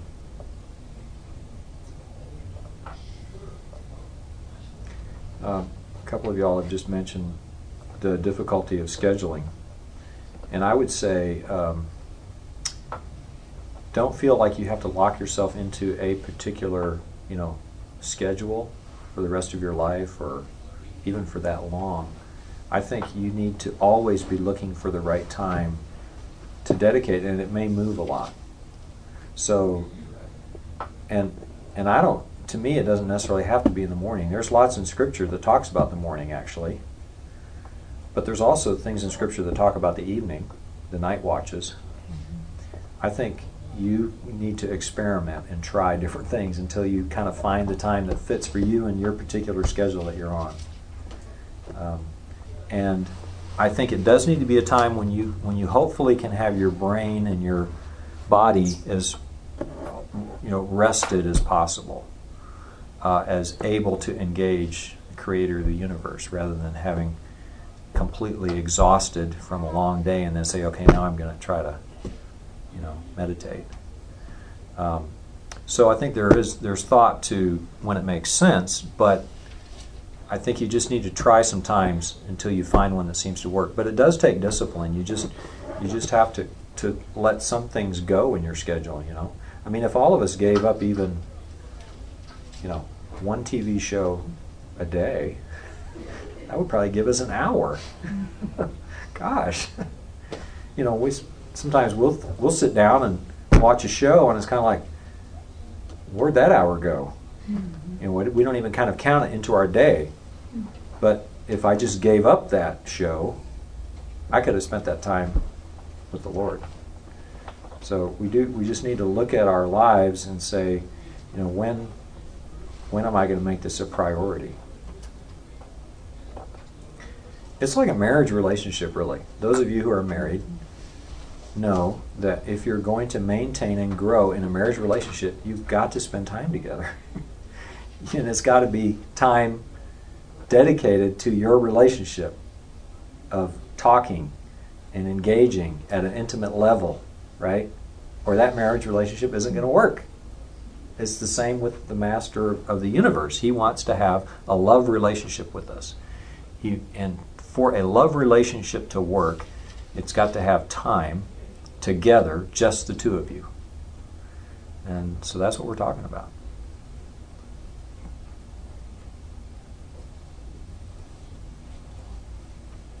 Other thoughts or examples, questions? I think that's one of the most liberating things I've heard is for you to say that, make it work for you, because there's so much teaching first thing in the morning and get up and like, okay, that doesn't always work, and sort of Uh-huh. hear you say it won't always be the same all the time. Okay, all right, All right. that's good to hear that.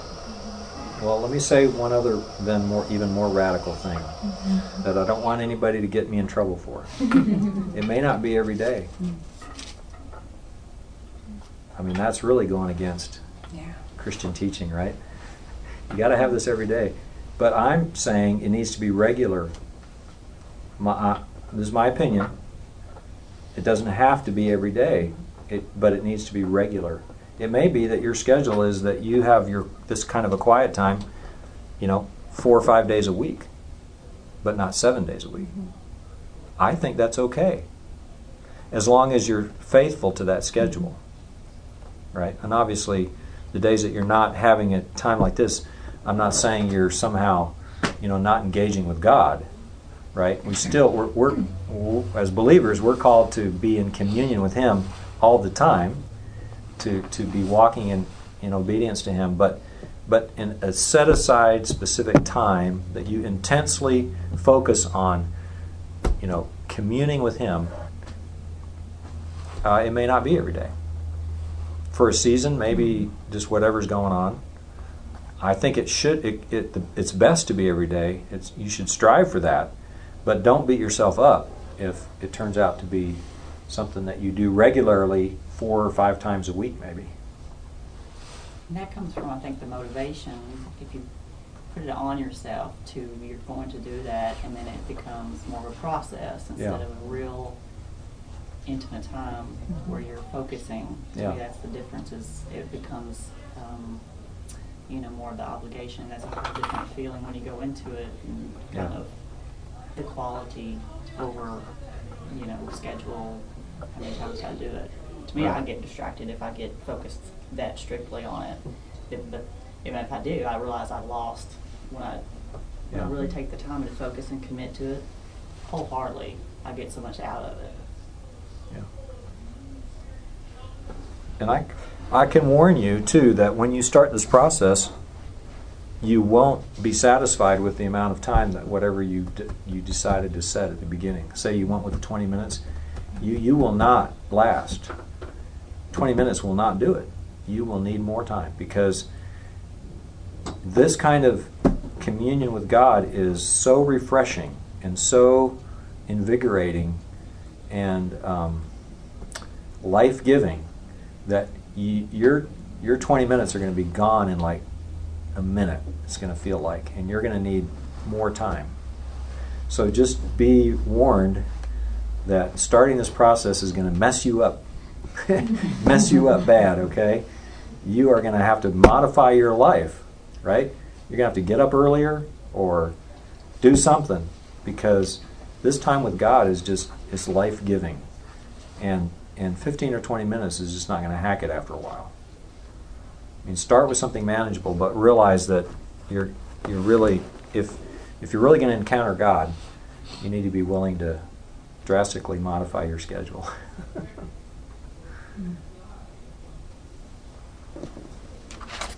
okay. Um, let's just look up a couple passages and then we're going to wrap it up here. And I, I'm not going to even get through the worship, prayer, and study time, but please feel free to read that when you can. Um,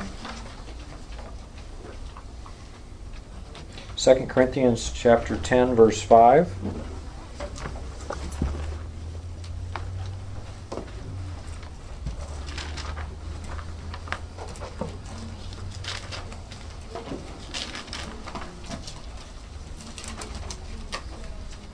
Cassie, you got that? Yeah. Second Corinthians chapter 10, yeah, verse 5. We demolish arguments and every pretension that sets itself up against the knowledge of God, and we take captivity every thought to make it obedient to Christ. Right. Actually, read verse 4 and then 5, both of those together. The weapons we fight with are not the weapons of the world. On the contrary, they have divine power to demolish strongholds. We demolish arguments and every pretension that sets itself up against the knowledge of God, and we take captive every thought to make it obedient to Christ. Yeah. So that that that's where things happen, right? Is it's in it's in taking thoughts captive. that's where the enemy tries to have power in our lives is by having us believe lies and then be controlled by that lie, that belief that we have. And so what he's saying here is that we are taking these speculations, right, and lofty things raised up against the knowledge of God, meaning strongholds, lies, and taking every thought captive to the obedience of Christ. And that's what happens as we discipline ourselves, as we learn the devotional life and meditation, is, is we, we slowly begin to uh, destroy the lies that have been operating in our lives, right? And the power that they've had over us and how we think and what we believe by filling our minds with truth, with the words of God, with communion with Him, and He can bring out those things. So it's so important because this is how we do spiritual warfare. This is how we grow in Christ. This is how we mature and become more like Him. The fruits of the Spirit become part of our personality. All the aspects of the Christian life really are buoyed and encouraged and grown in this process of meditation and walking in intimacy with Him. So, um, beware of the obstacles, and we've excuse me, we've already talked about a lot of these obstacles, but I'll just mention. Um, well, I have to write them down. Busyness, right? Just being too busy is a huge obstacle. Um, constant input, what Tom was talking about Sunday, just the media blast around us.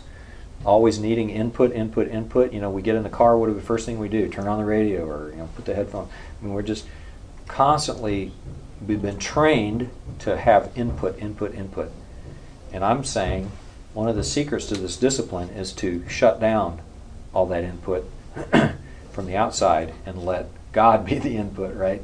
Let Him be the one that's speaking to us. So that's that's an obstacle. This desire to always have stuff coming in. Um, you know, if, if, if we're at home for 10 minutes with nothing to do, we flip the TV on, right? Because we just, well, what's going on, you know?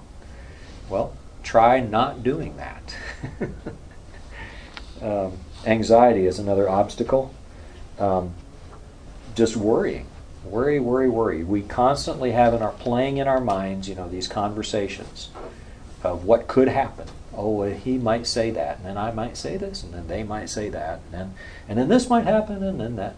You ever have those? You know, your mind just is constantly going with all these anxieties of what things that might happen. They haven't even happened, but we're envisioning them all in our minds. and then we worry about them. Well, what if this? Oh, yeah. And so we spend the next 10 minutes, you know, building the scenario in our minds of this thing that could happen because we're worried about it. So that is a distraction of the enemy that he uses effectively to get us off track of having this communion with God where he can speak to us.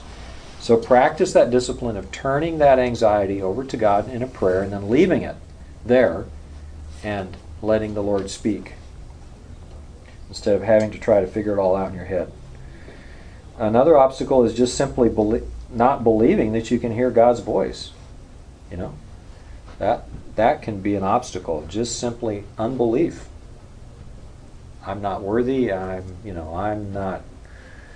Uh, you know I, I'm not spiritual enough somehow to hear God's voice. Those are lies. Okay. Meditation is an act of the will. It's really going on the offensive. People don't think about meditation as going on the offensive. You know, they think about it sort of passive. You know, you sit with your legs crossed and a candle burning or something, right?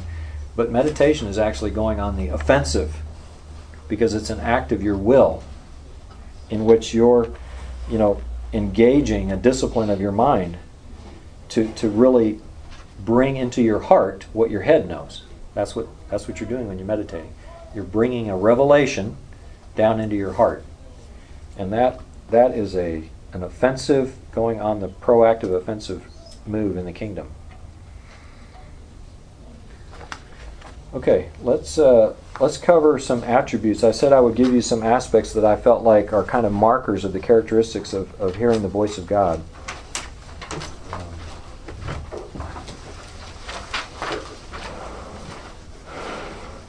These are not in your notes either, so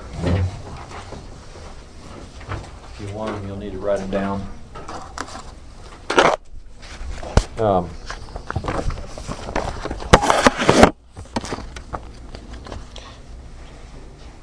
I wrote seven.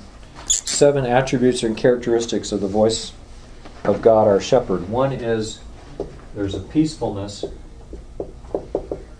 about it, or I would say a quiet quietness. It's not a shouting, chaotic kind of sense or input or voice. Um, when God speaks, He's usually, um, you know, I don't know, you could say gentle. Um, not that He's not always. Sometimes He says something quite abruptly and to me, and, and something I need to really repent of, but there's never a harshness or condemnation to it. I would say that it's it's always a, there's a, a quiet peacefulness and gentleness to it, even if it's quite distinct. Um, and that's the second thing I would say is that, that it's simple and profound and usually succinct.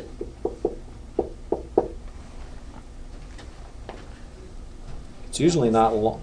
Succinct means um, to the point, no extra added stuff, right there to the issue. Um, so, yeah, simple, not convoluted or complex, really. Not usually long paragraphs of theology, uh, but usually very simple and profound and to the point kinds of things that that the Lord just puts into my heart that I know are from Him. Oftentimes it is scripture, you know, it's a verse that just hits the moment or hits the issue I'm meditating on or the issue I'm praying about. Um, how do I say this? It's pure, clean, and holy. Um, yeah, there's just something about when God speaks. It's there's purity and cleanness about it. It's just you know, holy.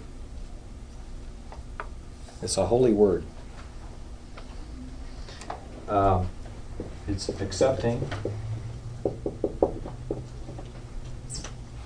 not condemning. This is sometimes hard for us to grasp because we are the first to condemn ourselves and not accept ourselves. Uh, but you know the whole the whole point of, of the book of Romans. Remember we were talking about how Paul wrote this incredible thesis and then ended up with application. But when you get to the end of the book of Romans, chapter 15, Paul summarizes things with this verse. He says, Therefore, this is chapter 15, verse 7. Therefore, accept one another, just as Christ also accepted us to the glory of God. The whole point of the book of Romans is all these people were thinking, well, you know, they're not good enough because they're not keeping the law, or they can't be accepted by God because they're Gentiles, or you know, he was trying to to explain that this gospel of the good news of, of Christ is for everybody, anywhere, no matter what station of life you're in, no matter what your background is, your ethnicity, anything. This is for all of us. And then he's dealing with problems in the church of people not accepting one another and riot, fighting and all this. So, and he, so he ends up his book by saying, accept one another. That's the whole point. God accepted us. He accepted us. Doesn't mean he's happy with the way we are right now, right? God is never satisfied with the status quo. He's never satisfied with the status quo. He's always pushing us to more and more transformation. So he's always working in us to move us along. But that has nothing to do with how he accepts us. He accepts us no matter where we're at, what we're doing. We're his child. Just like my son, my son is my son. No matter what he does, what he screws up and you know did when he wasn't thinking one day, he's still my son. I accept him. Now I'm not happy with when he disobeyed in school and had to get disciplined, but that has nothing to do with me accepting him. He's my son, right? So this is the way it is in the kingdom, and we have a hard time accepting others. and sometimes even accepting ourselves. So the the word of the word of God to us is accepting in that way, right? I want you to understand. It doesn't mean it's condoning necessarily maybe what we're doing. Sometimes the word of God can be stop that, right? But that's still accepting. You're my son. Don't do that. Right? That's accepting, but not condemning. Or if I've done it, it's like, why? you know, what did you think was going to happen?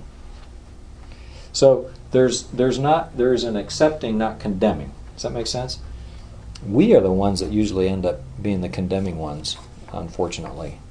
Um, There is therefore now no condemnation to those who are in Christ Jesus, right? There is therefore now no condemnation to those who are in Christ Jesus. Um, it's never contradicting God's word.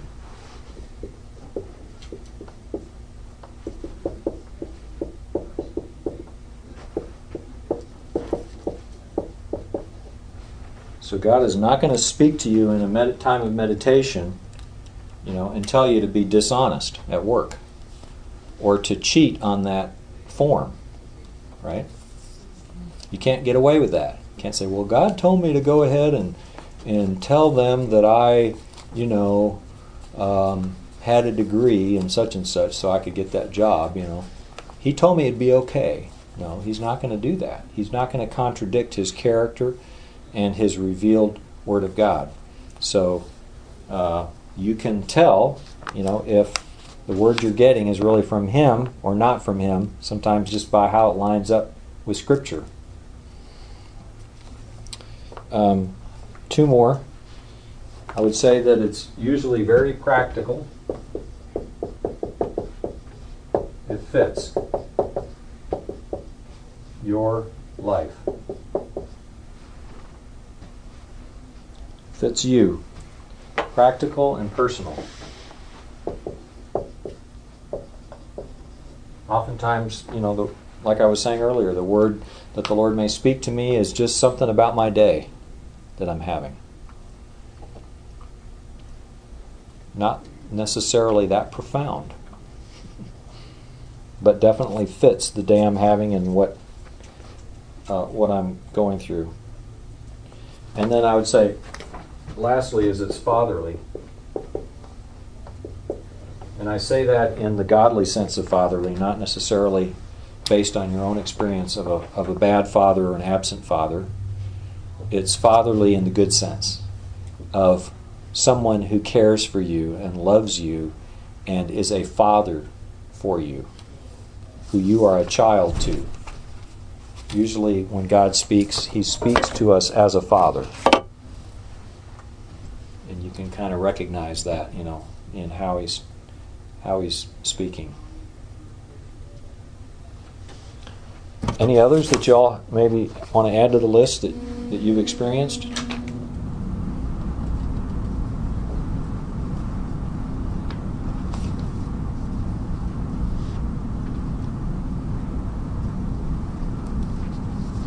don't know how you would bar it, but it's sometimes like something you do really think about. You're like, oh, where did that, you're saying about adding that to your conference. Oh, I didn't think about that. You know, or that girl, Yeah. to speak to the girl, why did I think of her? I don't say out of the blue, but Mhm. maybe something that you weren't. Right.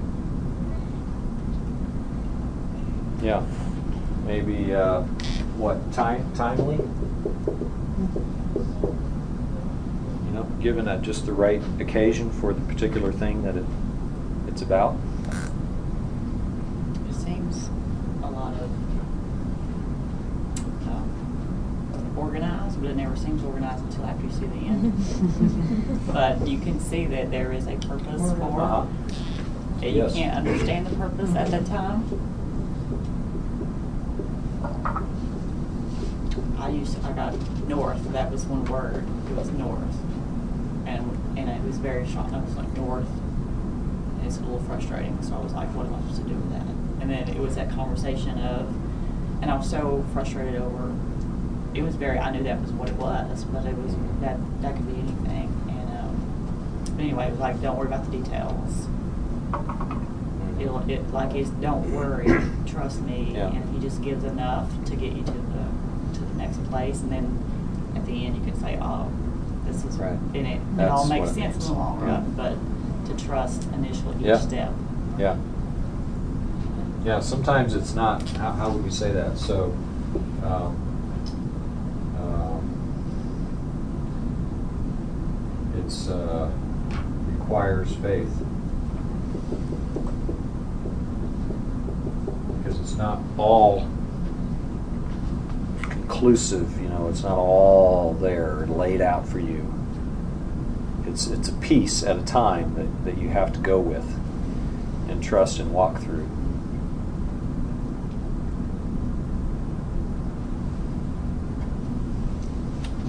Okay, let's take the last few minutes and just take a look at this uh, closing thoughts on meditation.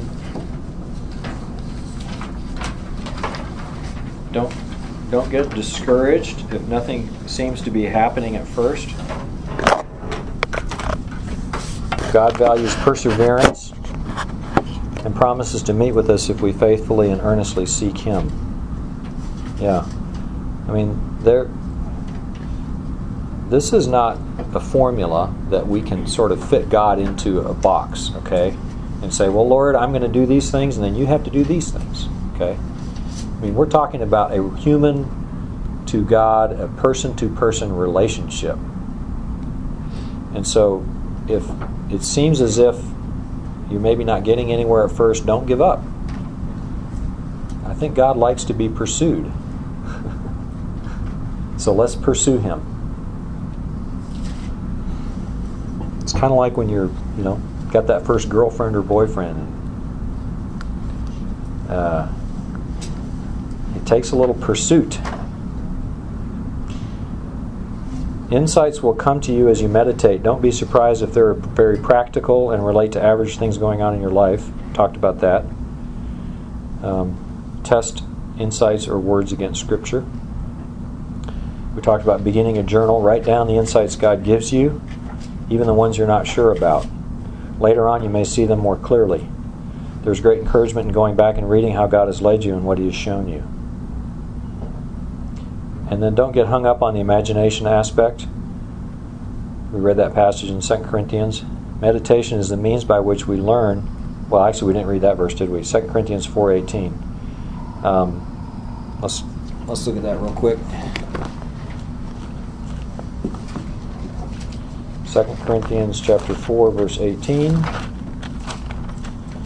while we look at the things which are seen, well, I'm sorry, while we look not at the things which are seen, but at the things which are not seen. For the things which are seen are temporal, but the things which are not seen are eternal. Again, we we live our spiritual lives in a spiritual realm. So we are engaging with things that are not seen, but they are the things that matter. Meditation is the means by which we learn to look at the things which are not seen and let our minds dwell on what God's reality is, the eternal. And then eventually, meditation will not be an event that you do at a certain time of the day, but a way of living and growing and walking by the Spirit. That's the whole point, right? Is that biblical meditation isn't something relegated to a particular block of time in a day.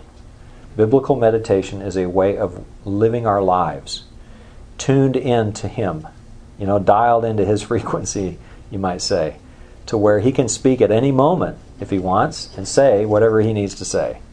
And we know it.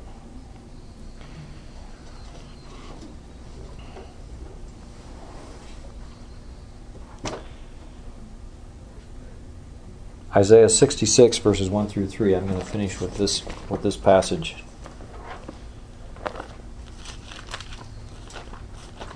Isaiah 66, verses 1 through 3.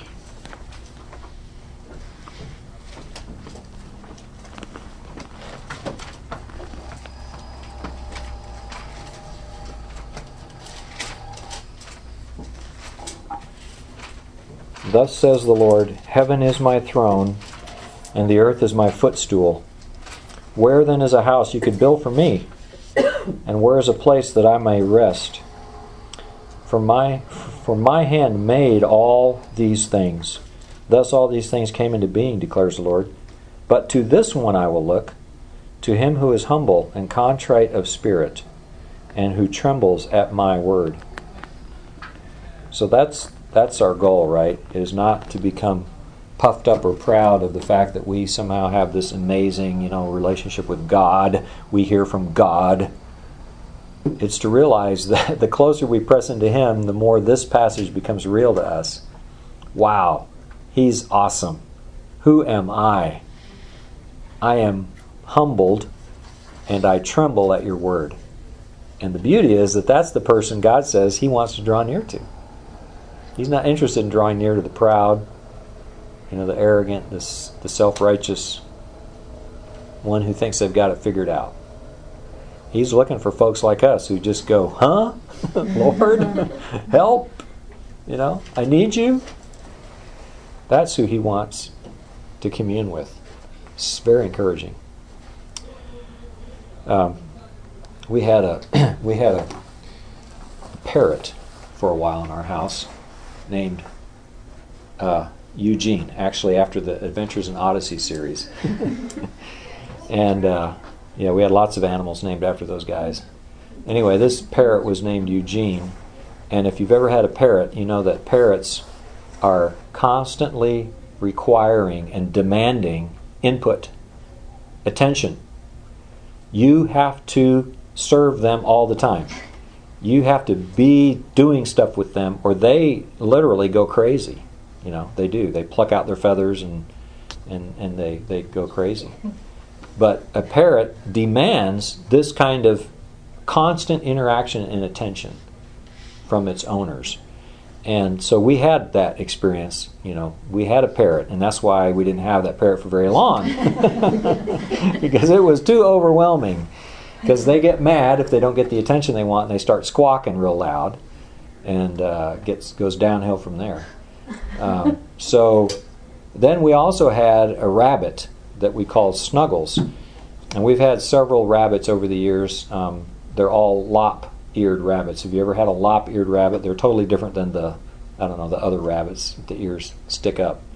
But a lop eared rabbit is like, kind of like a, a gentle house pet. You can domesticate them and they're happy in your house. Uh, you can have them just almost like a cat, but they're actually, I think, more uh, loving than a kitty cat, even. Anyway, we had this rabbit named Snuggles, and that's what he loved to do. He would just hop up on the couch and just sit with you, you know. And all he wanted is just to sit with you. And you'd pet him and scratch his ears, and he was happy. I mean, if he could have purred, he would have purred, you know. but I just, const- I'm reminded of the contrast between these two animals that we had that parrot that just demanded attention and constant input and interaction, and then Snuggles who just wanted to be with you and just sit. And I just thought, you know, the Lord used that to help remind me of the way that I need to be. Because I'm often like, you know, the parrot, that I'm just constantly needing interaction and input and attention and all kinds of stuff has to be happening around me or, you know. And I'm drawn unfortunately, to be that way a lot of times, and I don't like it. But I want to be like Snuggles, right? Where I'm just happy to be with the Lord and just sit with Him and be quiet and let Him do whatever He's going to do, and I'm just there. I'm with Him. And that's what we need to do, right? We need to be like the Snuggles kind of person, I guess you could say, right? Of being content just to be in the presence of God and not having to have all this input constantly brought to us. So that's my prayer for, for us all is is that we through meditation, you know, we can be that, more that way, like Snuggles and not like Eugene. Even though I love Eugene from Odyssey, but Okay, well I'm going to pray and then if you guys want to hang out and ask more questions or give thoughts, feel free. But if you need to head out, that's that's good too. Well, let's pray. Lord, thank you for uh, being with us today, and thank you for the pleasure of your presence. And uh, we just ask that you would uh, continue to, to draw us to yourself, to help us to learn how to rest in you and be content in your presence, and uh, know and be known by you. We just uh, commit our lives to you in Jesus' name. Amen.